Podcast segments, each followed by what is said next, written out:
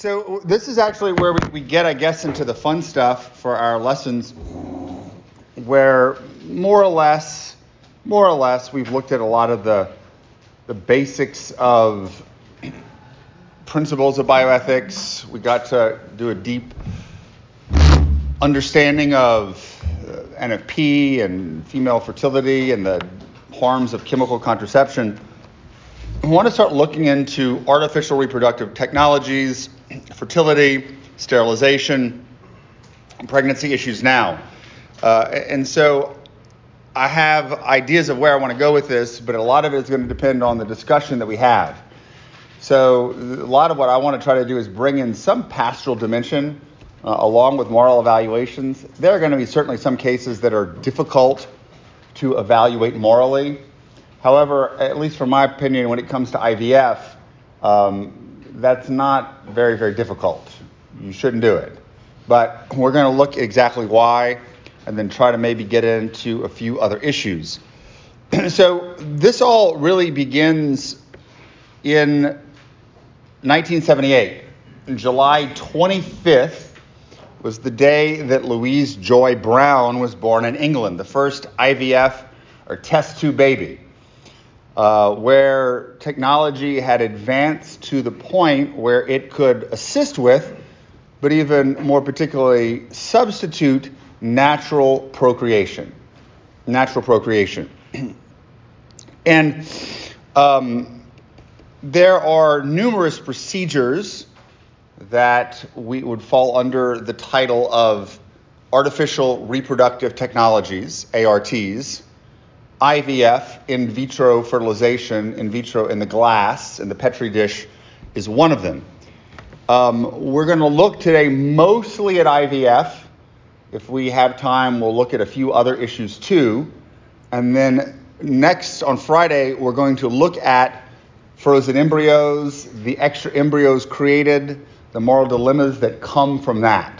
So we're not going to really focus on that today. That was the first part that Donum Vitae did, dealt with, the status of the embryo, and then it dealt with the technique itself.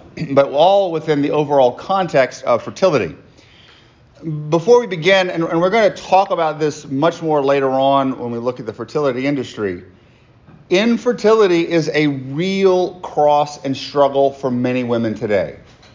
It's really, really a struggle. And you have women who, who can't have children and desire to have children, and then particularly very Catholic ones who get upset at the fact that abortion is legal, but yet they can't have a child. And, and our desire to reduce human infertility is a good one. And, and I think you just listen to Dr. Caldwell, and it's pretty evident that that's, that's what drives her whole, her whole mission is to help women in this case. Well, and so on the part, though, of the woman, this is a very important distinction. The desire for a child is good. Women and men should desire to have a child but no one has the right to have a child. No one can claim, I have a right to have this child. why? Because why? True, it's a gift because it's a gift. Joseph correct. Because it's a gift. You can't claim to have a right to a gift. So, let's though look now with everything we've looked at and what we read in Donum Vitae and Dignitatis Personae even though I think they're all kind of all over the place. But what are the principles for medical interventions dealing with procreation? So this is going to be any kind of technical or medical intervention. And there are different levels as we're going to see. The first is in Donum Vitae 4, even though it's like section 4. The fundamental values connected with the techniques of artificial human procreation are two the life of the human being called into existence, and the special nature of the transmission of human life in marriage. The moral judgment on such methods of artificial procreation must therefore be formulated in reference to these values. So, what are the two values? I kind of looked at these already. The life of the child, or the dignity of the person. And we've already seen that that the child is a gift, not an object of production, and has the right to be conceived as the fruit of a loving union. And that it's not just the, the, the, the child isn't just a product of human intervention, there's divine intervention. The soul is put into the body, it's connected to the body, it's a fully human person. The second is the transmission of life in marriage. That each child ought to be conceived responsibly within the context of loving of a loving marriage between two spouses. So this is the dignity of marriage. And the procreation or a conception of a new life ought to take place within the context of the marital act. Marital act as that personal gift.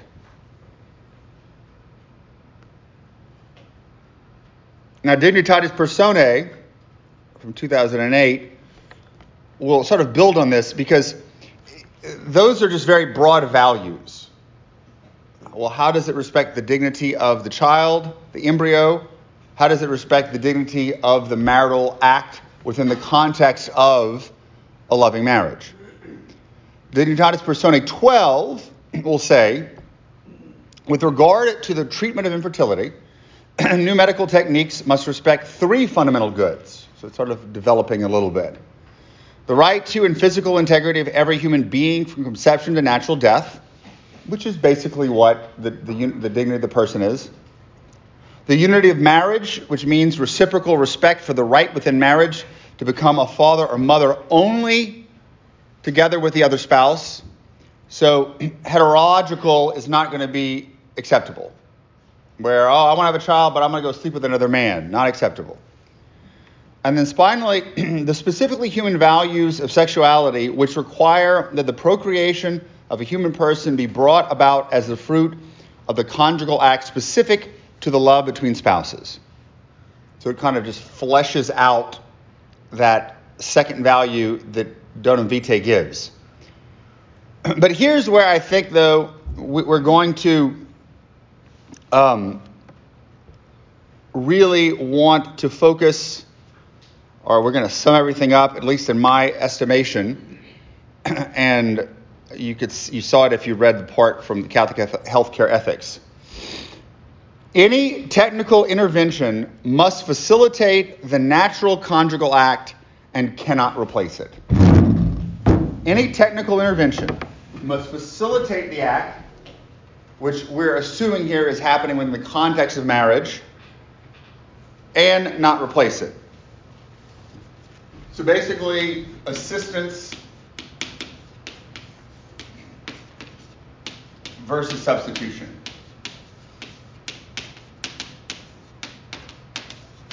So the, the, the, dignity of the child, in a certain sense, can be connected to, yeah, hey, you're not a product of a lab, so it, substitution is wrong, but that really all ultimately deals with the embryos that are produced and how we should handle them or treat them. But in thinking about our discussion of procreation versus reproduction and the moral side as a human being, I, I want to highlight another point that I think uh, I'd like to revisit over the course of our, our semester that I think could potentially be valuable for Catholics in trying to make this argument. And that is the obligation to care for the most vulnerable and dependent populations. This is something for those who are interested in the book that came out last year, O. Carter Snead's The Case for the Body in Public Bioethics. Fantastic. He teaches at Notre Dame. Um, and that's his big thing. It's like our law, our anthropology is basically one of an expressive individualism, and it's embodied in American public policy and law.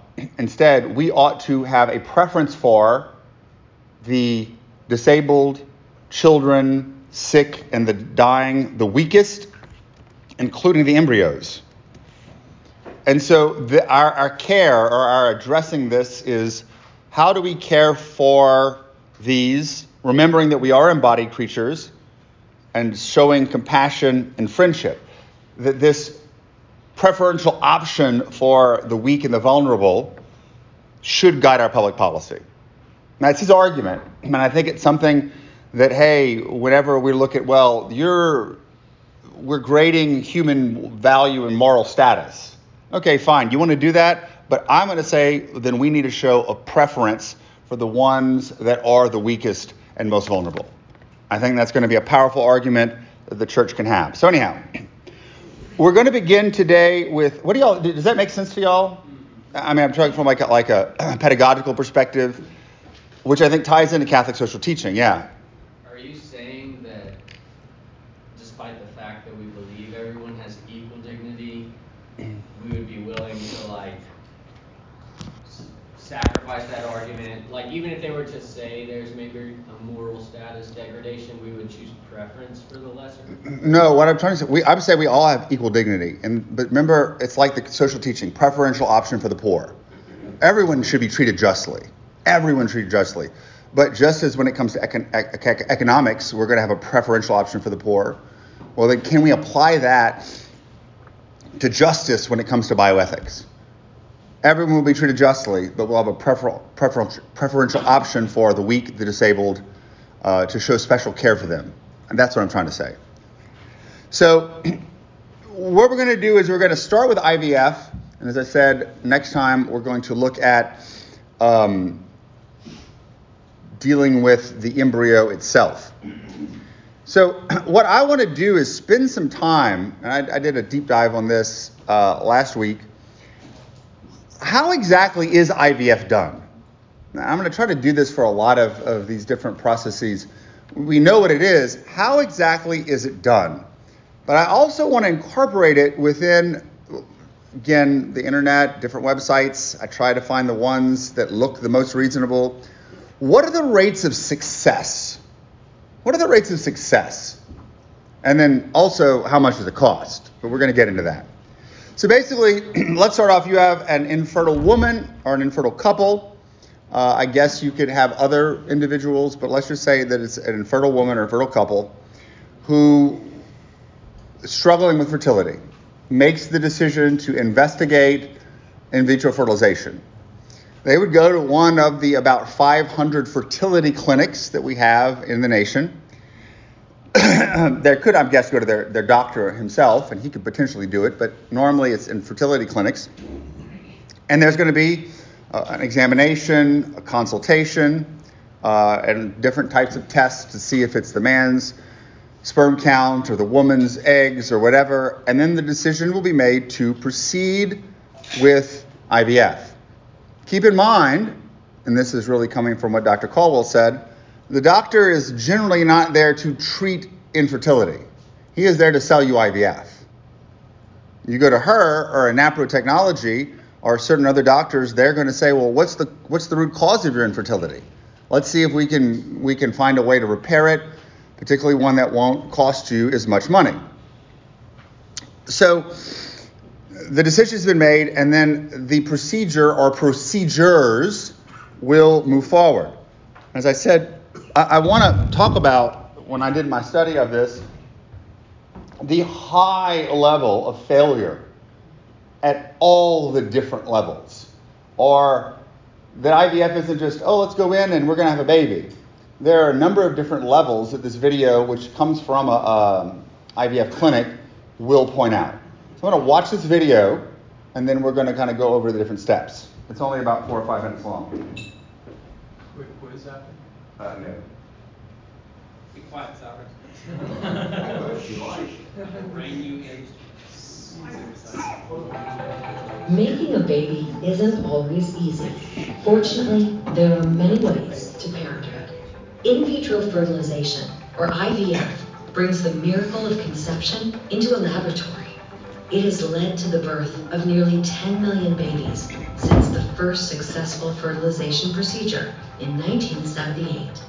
So, how does it work? Let's take a closer, step by step look at the process.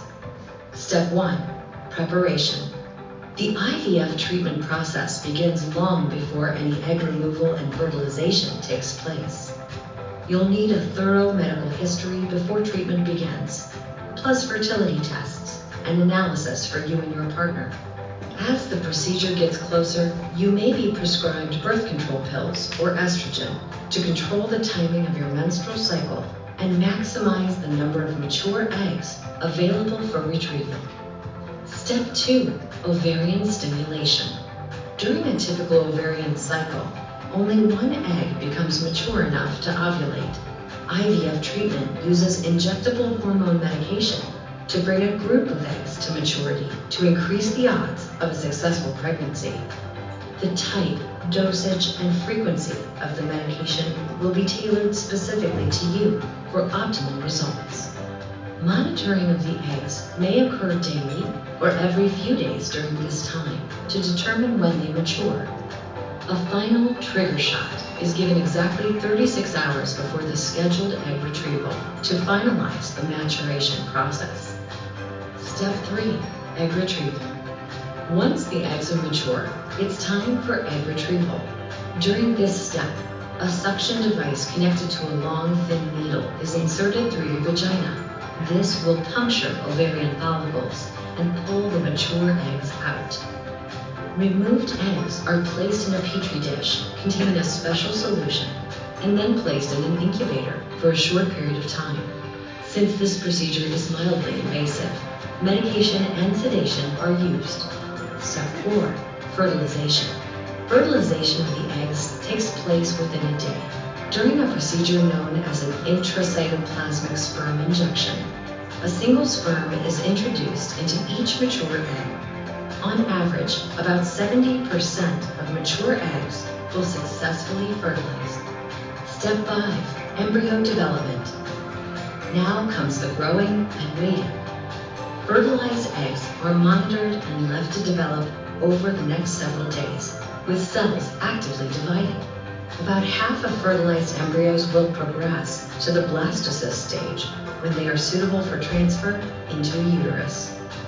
Embryos that are suitable for transfer can either be used right away or frozen for future transfer. Step 6 Embryo Transfer. Within a week after fertilization, it's time to transfer the embryos. This is a short procedure that only takes about 10 minutes and feels very similar to a pelvic exam or a pap smear.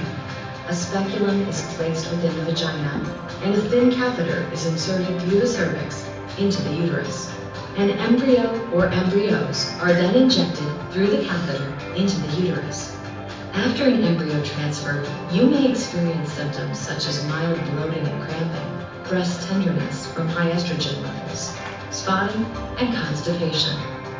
Step 7 Pregnancy.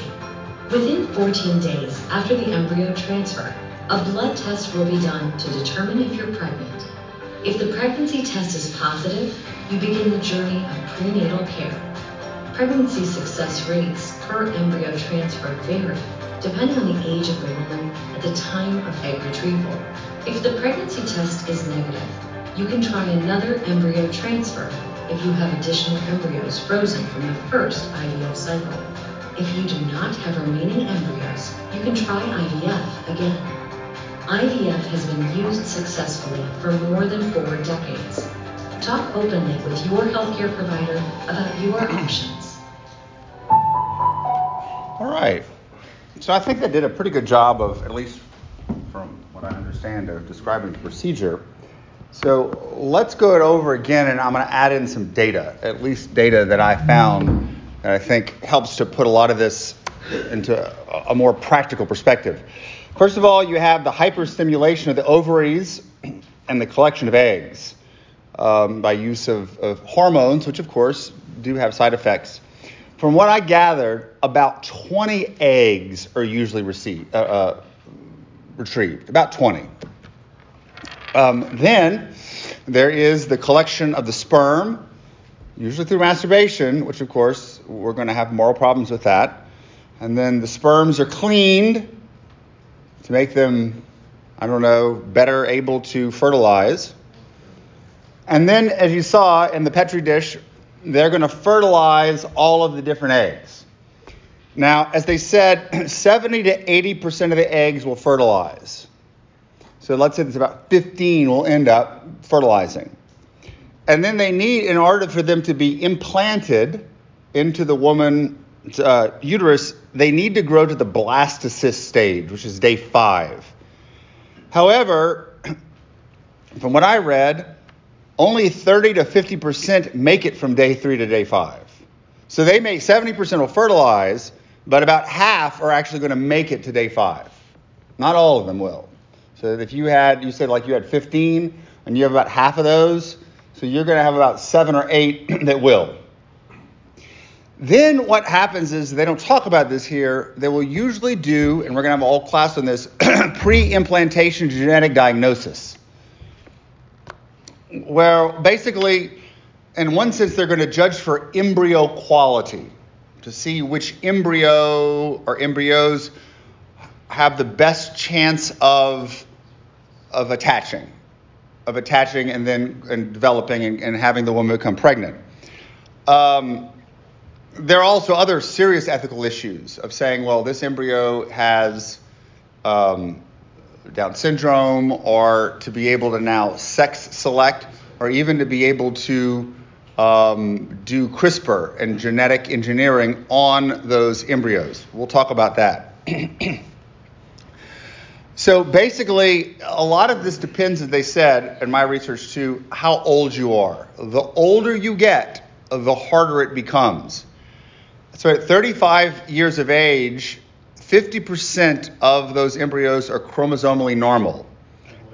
35. 50% are chromosomally normal. What does that mean? I don't think it necessarily means that they don't have Down syndrome, but that they are healthy and viable. At 40, only 10 to 15%. So the, hard, the older you get, the harder it becomes. then it will be transferred into the woman. How many are transferred? Well, well, there are regulations for this because they realize the octomom, that, that becomes a real health issue. And of course, the, the companies want to indemnify themselves, and I guess the government wants to protect. Some say three, others say one. So I, I would say three, one to three embryos would be implanted um, there, which if you, let's say that you had, uh, you went down from seven, let's say that half of those are chromosomally normal, you, you can implant two or three and still have some left over. Yes? From what I've heard, that like the octomom phenomenon isn't from IVF as, as much as it's from fertility drugs in general. No, it, this so, is. I mean, I'm just saying, if you see someone with a big, with a big uh, pregnancy of five, six kids, doesn't necessarily mean it's IVF. There was some some fertility intervention. like you know those follicle stimulants. Yeah. They, they use those for normal pregnancy promotion. That's a good distinction. Yeah, thanks for bringing that up. Probably never happen with IVF because they'd have to put eight back in, and they actually have control over how many they put back. in. And then how many they can rem- also there's a partial how much they can remove too. Wait, so you're saying you can put in one to three, but What- that what- doesn't guarantee that the mom's gonna have three kids? That's not, yeah, yeah, not at all. But now, again, I couldn't find out whether or not how many. There was no standard. Some will say they generally put one now. Some will say two or three, in case one Dies. dies or doesn't connect, or let's say all three connect, and then the mom can go up and choose the one she wants, and then they'll abort the other two. So I mean, you- you've got you have got all those things there, uh, but there are regulations, and so then comes the point of the hope for implantation and the hope for pregnancy. And here it comes down to also too a, a lot of it depends on the age of the woman uh, and the quality of the embryo. So under 35 years of age, it seems there's a 60% chance for pregnancy per transfer. 65%, 60% for pregnancy per transfer. So you could take those numbers and show that this is not a foolproof thing. It is it it's much better than let's say it was 40 years ago. But then you're pregnant, that doesn't mean that you're going to go all the way to birth. Not all positive pregnancies lead to live birth. A 2017 study showed that 12% miscarried. So there's a, a significant miscarriage rate. What was the percentage? 12%. And then basically, I saw 50 to 60% result in live birth. So just because you get pregnant doesn't mean it's going to end up in a live birth. Now, I did put on the, the Google page, the CDC has an IVF success estimator. You could type in your age and you could type in all these different things, and they'll tell you what the, the, the chances of success are. As you get older, it becomes more difficult. Now, the, the, the video sort of alluded to that. Well, if it doesn't work, well, we'll come back for another implantation of an ovary or, um, I mean, I'm sorry, of an a- a embryo or a whole IVF cycle. Now, the question that I have is, is the cycle cost on average ten to twenty thousand dollars? So what? It, a lot of it depends on the number of regimens and the fertility drugs that need to be used, and it often takes multiple cycles. Now, what I didn't understand was, is it the cycle the whole routine, or is it just the transfer of the embryo? I'm imagining it's the whole uh, transfer of um, the whole cycle rather than this simple transfer of the embryo. I don't know how much it costs to transfer the embryo. Let's say that if it fails the first time. Uh, but it ain't cheap. It's not cheap. You said ten to twenty K? Yeah, for the for the cycle of IVF with all the drugs and the injections and everything. So you're going to pay for this. So what, what when it comes to births though, and I saw conflicting data on this, but basically the preliminary national data for 2020 shows that 73,602 babies were born resulting from 301,523 cycles performed during that year. So oh, well, I don't know what the percentage of that is. I'm not a math, but it's well less than half. I mean, it's 25% basically. Of the cycles, 25% seem to lead to a live birth. In 2021, 61,740 were born, basically accounting for 1 to 2% of births every year. Adding all that up, I think you probably would get the 10 million overall that have been born with uh, through IVF procedures. Do y'all think that's a significant number? Did you say it's, people that go through that whole process is about twenty-five percent? Well, I- I'm just saying, like the from 2020, that 73,602 babies were born from 300,000 cycles. So we know, so that's less than half. So you're looking at right at about 25 percent. The overall effectiveness leading to live birth is 25 percent. And granted, maybe it changes back and forth. So you know, we're talking about something people are choosing to do, but it is not massively widespread. Uh, Do you have statistics on like infant mortality of those live births? Okay, no, I don't. However, that's the next point that the, uh, the issues with health of babies born through IVF. I didn't do a lot of research into this. I, I do know, in looking at some of it, they do tend to have a lower birth rate. There are also questions about aging. And that, that's what we don't know. Like, because right now, Louise Brown would be about 45 years old. What is, what is the effect when they get into their 60s, 70s, and 80s? We, we don't know that. And the doc, like I said, the, the doctors that I talk to who work in the NICUs, the doctor, even the secular doctor, will say the sickest babies, IVF, IVF, IVF. Doesn't mean that they're sick the rest of their lives, but there is an issue there. I don't know what the infant mortality rate is. If you can find it, let me know. I can put it in here. Uh, it's increased by forty-five percent. Uh, What infant infant? Infant mortality, especially within the first few weeks. So I looked it last time we talked about it. Okay. There's a problem with the aging, possibly with the development of the lungs. But during the first few weeks, the rate's about forty-five percent. Okay, 45% higher in, Yes. in the first few, few weeks. Higher chance of death, uh, within the first few weeks, but tapers off at about the end of the first year. after. I'm gonna put that down first. All right, there's your answer. But why? And again, I, I don't know. From what the doctor told me that I talked to, who's the NICU doctor, he thinks it's potentially because they were f- uh, particularly frozen for a while. If they were frozen embryos that would come back on a second cycle, that damages. But also the fact that they puncture the egg with a needle. That's trauma. And it sounds kind of crazy, but it's trauma. Uh, it's not like the sperm just going through. You're using a needle to do that. I, I don't know why. All we know is they tend to be sicker and weaker and often end up in the NICU. So, Is America the highest, the country with the highest rate of IVF? I don't know. That's a good question. I don't know. I know Europe has a lot of it. I know Europe has a lot of it. Because that's where we get to the fertility industry and the money that's being made from this. So what's what's the moral evaluation? Use the principles we've given. What is the moral evaluation, regardless of the effectiveness of it? What is the moral evaluation? Hugh. Firstly, it destroys the nature of the conjugal act. Correct. So Between um, couples, uh, I guess.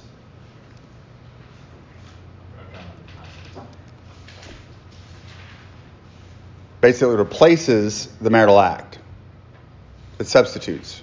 Yeah, even if it was done between using like um, was it, the homo. Uh, homologous, yeah. So the, the, the, the parents versus artif- an, another s- semen sample. That would be heterologous. It doesn't matter. It doesn't matter if it's because couples that are married, couples that are not married, neither of these are going to be acceptable. And regardless of one's intentions or circumstances. So, what is the object of the act? The thing that you were choosing is to have IVF. You're willing to do this procedure in order to get pregnant not within the normal way of doing things. You could do it because you really want a baby and because you have another child and you don't want him to grow up alone. You want to pass on your name. The circumstances could be all kinds of things, which might reduce your culpability. Fine. but, and maybe you don't know. That's the thing. How many people really know? Most people have no idea, even Catholics, that this is wrong because no one's ever taught them. Um, which is a a problem, even if they did, would they really listen to you? We'll talk about it. How would secular bioethics address this? From what we understand or what you understand from a purely secular perspective, what would be the moral evaluation that secular ethicists would give to this? Let's see, Byron, what do you think? I'm going to start picking because, Because I was late. huh? Um, in the secular perspective, um, I would say, um, you know, I have a confusion actually. What's- what is the secular um, uh, perspective of bioethics? You know, in in my in college I took like bioethics, but it was like kind of this. We were looking the same. So I don't know if uh, they have a different perspective on regardless of life. Mhm. Because we, they were saying that uh, also like uh, sacredness of life or respect for life, uh, but I didn't see like anything that was like contrary. Were you at a, a secular college or? Yes. Okay. Yeah, but in Colombia. Okay, where? Catholic country. yeah, everybody's Catholic. Okay. No, I think you make a good point though. That like there's a respect for life, but then how do we define life, and what is the moral status of the human being? Going back to what we discussed before. Could you argue it from a principle of integrity um, standpoint of saying because of the rate of success is not like it's only seventy percent, it's not really high. Mhm. That the when you put your body through the risk of further um, you know, damage to yourself or the or the child to be born uh, doesn't really outweigh the rate. that's- But I don't know if I put that under integrity as much as potentially stewardship of health, uh, depending. But you have to like see what the side effects are, uh, the long-term side effects for doing it to the body. I don't know. Is it just pregnancy and then miscarriage? I guess you could say there's some mental issues or whatnot. What about just the procedure itself, Isaiah? I, I think from, from a secular perspective, there wouldn't be a problem, right? Because from that perspective, it's the same thing happening. It's still a sperm fertilizing an egg. Like, who cares where, it, where or how it takes place? Mhm. Like, mechanically, the same. It's the same thing. Yeah. So they would be moral equivalent.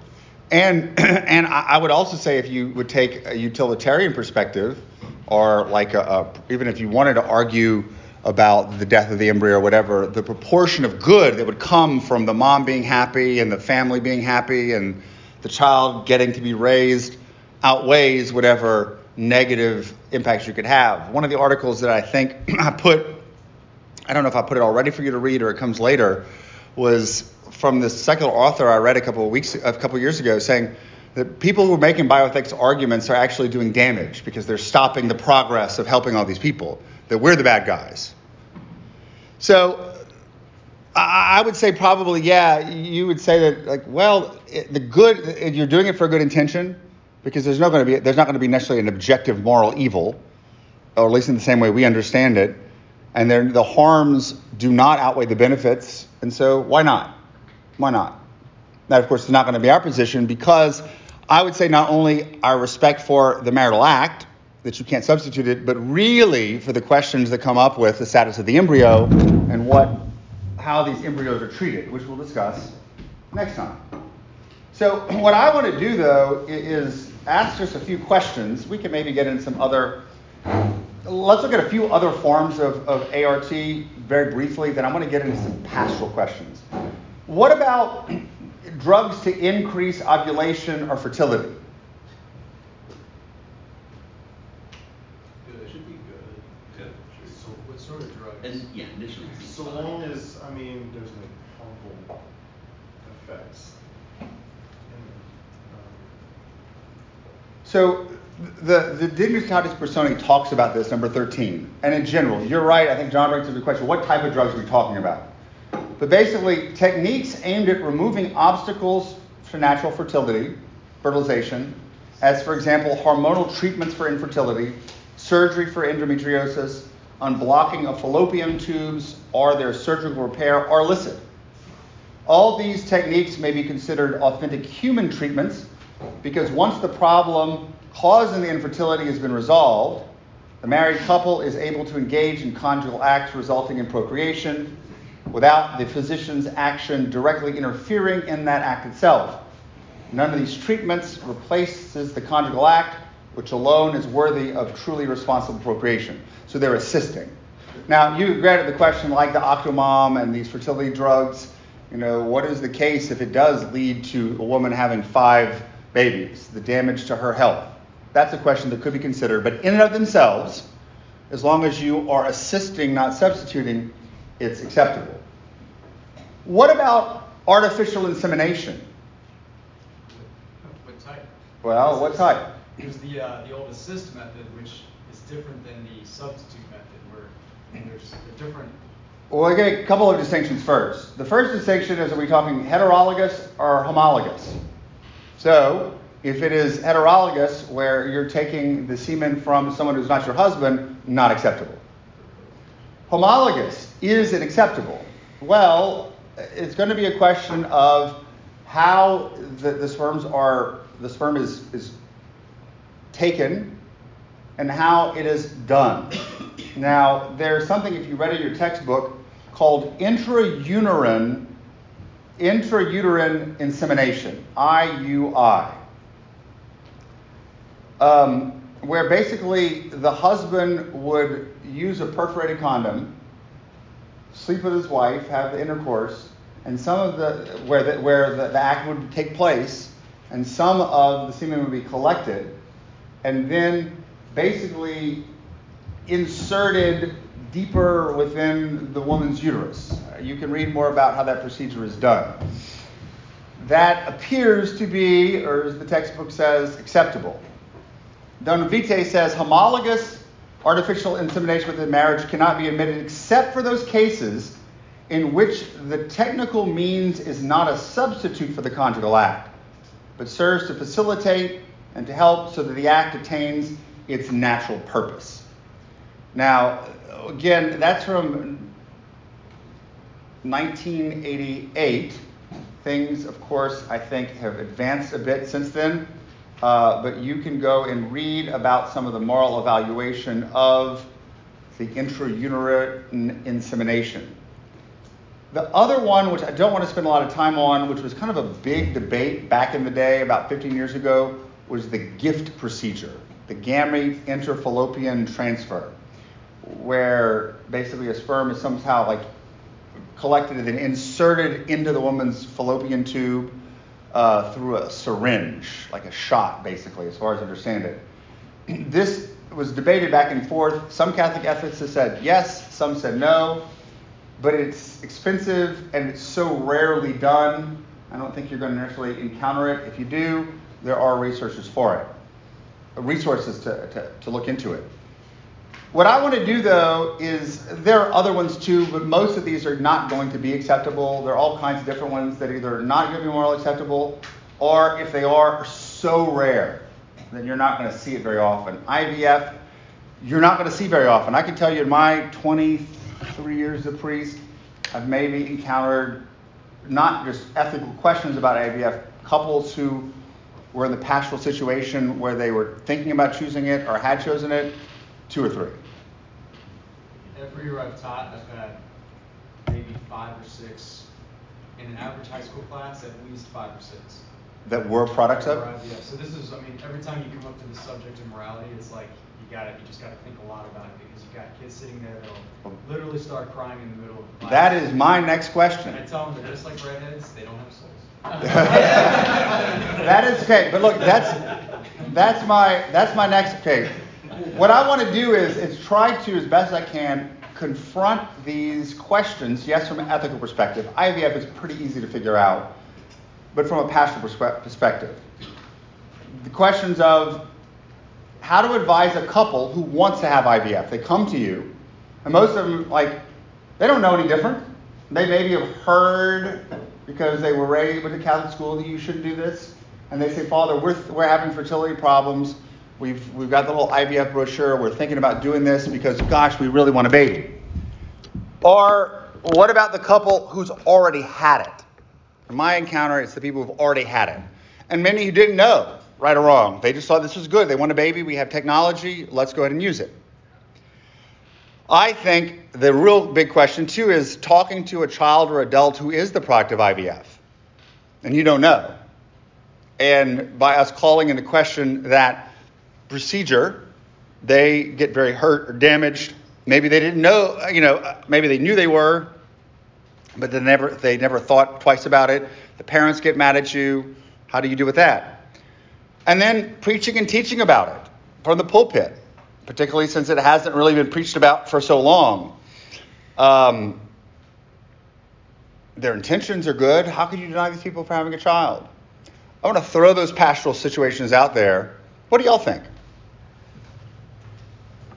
For me, it's really difficult because my brother and my, my sister-in-law, they don't have children, and then I didn't know that they go to IVF, and then they have two children.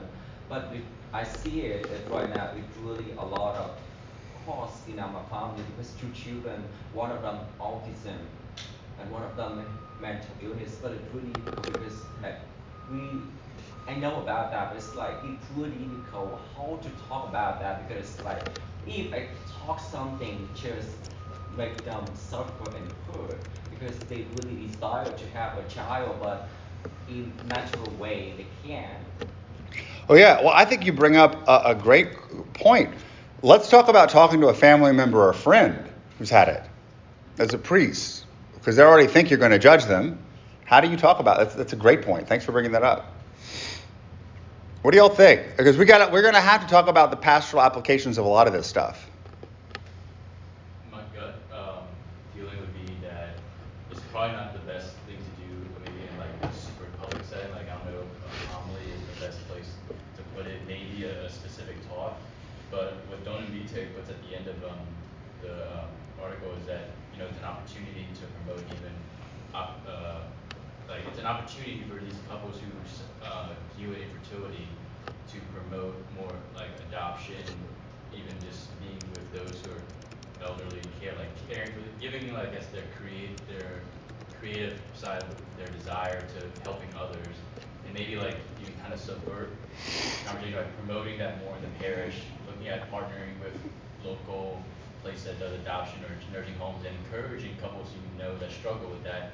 And then like kind of subtly, I guess, going like when the opportunity provides itself to discuss it if it comes up. But you know, like kind of talking about it without actually. Oh, I think that's a great. I think that's a great idea. I'll put that. I'll put that passage there at the end as a way to say, all right, you can't do this. You can't do this, but let's take that desire to give of oneself and channel it another way. Teresa, as a, a laywoman, what do you think? I mean, I like almost cried when I watched your video. like I know so many people. I'm gonna cry just talking about it. It hurts these women so bad. Yeah. I'm sure you've watched. uh, maybe I misheard you that you've only had two or three people come talk to you. Well, no, I've had plenty of people come about fertility. Oh. Well, that's a, that's a set, that's a whole separate. We're gonna have a whole separate class just on fertility, on that that are. So many small groups where there'll be a priest there, and then when the priest leaves, and you're like the lay minister just still sitting there cleaning up the room, you're stuck in the parking lot for an extra hour because this lady's like, I want to be part of the Catholic Church and I want to receive communion, but I can't because I'm having IVF treatments. I'm so scared to tell Father. He's not gonna, you know, talk to me about it. And I'm like, oh man. And then they do conceive the baby, and they're finally so happy. I don't know. It's tough. Yeah. So I've only had a few who've actually been in that. I've had plenty who've come to me or I've been walked with who do have fertility issues. We're gonna have a whole separate class on that, which I think is the bigger overarching issue. I'm gonna be a little scared to talk to you guys. Oh yeah, absolutely. I mean, I, I've gotten caught, really, I can say in the parking lot probably three or four times. Just because the priest leaves and I'm just cleaning up. I just work at a parish. And they're like, what should I do? I'm like, oh my gosh, why didn't you say this while Father was here? He's trained for this, I'm not trained for this. But. it's- So what do you think the priest should? What do you think priests should tell people? I mean, I think you're totally right that one-on-one is probably the only way to do it. I think it's the only way to do it, and to be so approachable, you know? Because the timeline that you pointed out is important too, and I thought Dr. Caldwell did a good job of that, where she was like, well, it just takes time, it just takes time, and I'm thinking most of the women that I know who struggle with that are around 35, and so they're not stupid. I mean, they they know that there's like a clock ticking, and so they all their friends have had babies. They've been at everybody's weddings. They're hosting everybody else's baby showers. Now it's a big thing on social media to reveal the gender of the baby ahead of time. It sounds crazy, but it's all they're thinking about. They are completely bombarded with it. Oh yeah. I mean, they can't. They don't want to go to mass on Mother's Day. They don't want to like. It's huge. And so then you're like, well, I want to love you through this. Like I don't know what else to do except hold your hand and say like. I mean, there was one lady fairly recently who was like, I literally just, I had my treatment today. And I was like, oh my gosh. And she came to like a Bible study that night and just was sitting there listening to like people complaining about their kids. And she's like, all I desperately want is this baby. hmm So I mean, I, from my perspective, even though I've had very few come to me with the IVF, probably because of the same reason. Also, I was working with the demographic for the past ten years that didn't really get into that. But the issue of fertility, um, of the the good desire to have a child, the potential for thinking you have a right to have the child, the way you see it everywhere on social media, and yeah, everybody else is having, oh, they're having all these kids and the cross that's the same thing i think i told you all on mother's day. You're to you're, if you give roses to the oldest mom you're going to get some people mad at you.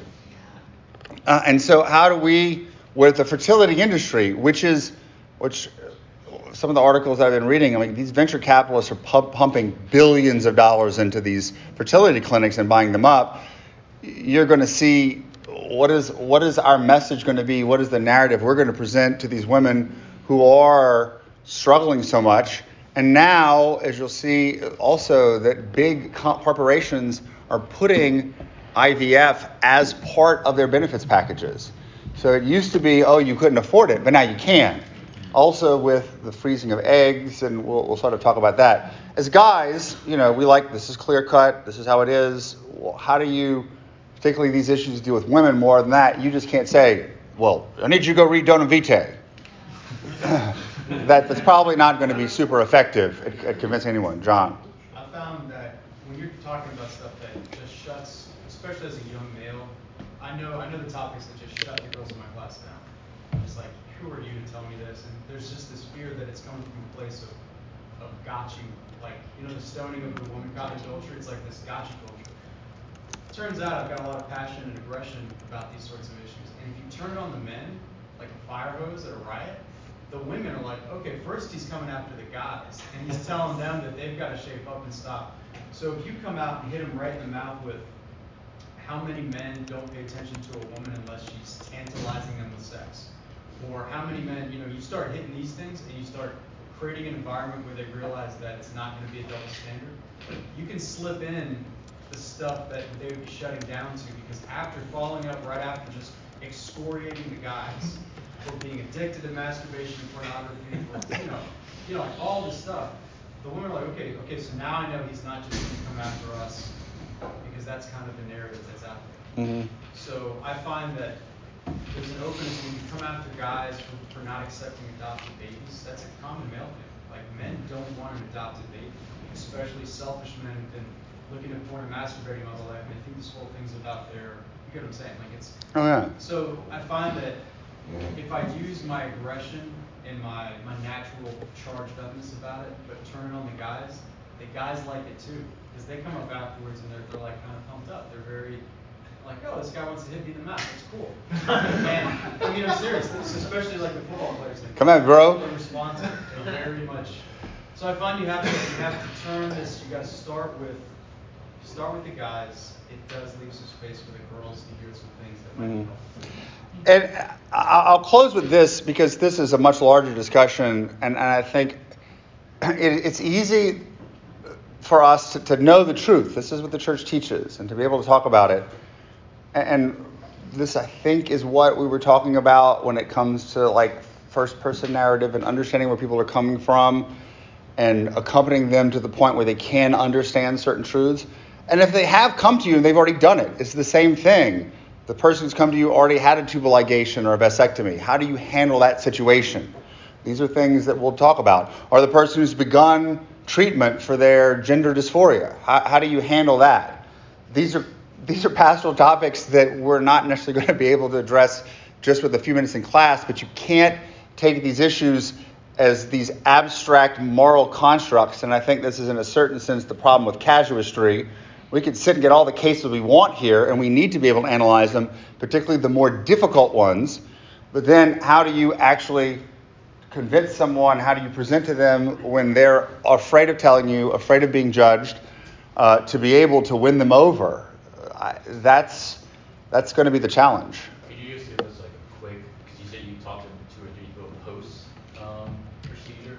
Could you uh, just give us like a quick summary of how that conversation? Well, I mean, I, basically, that's a good point.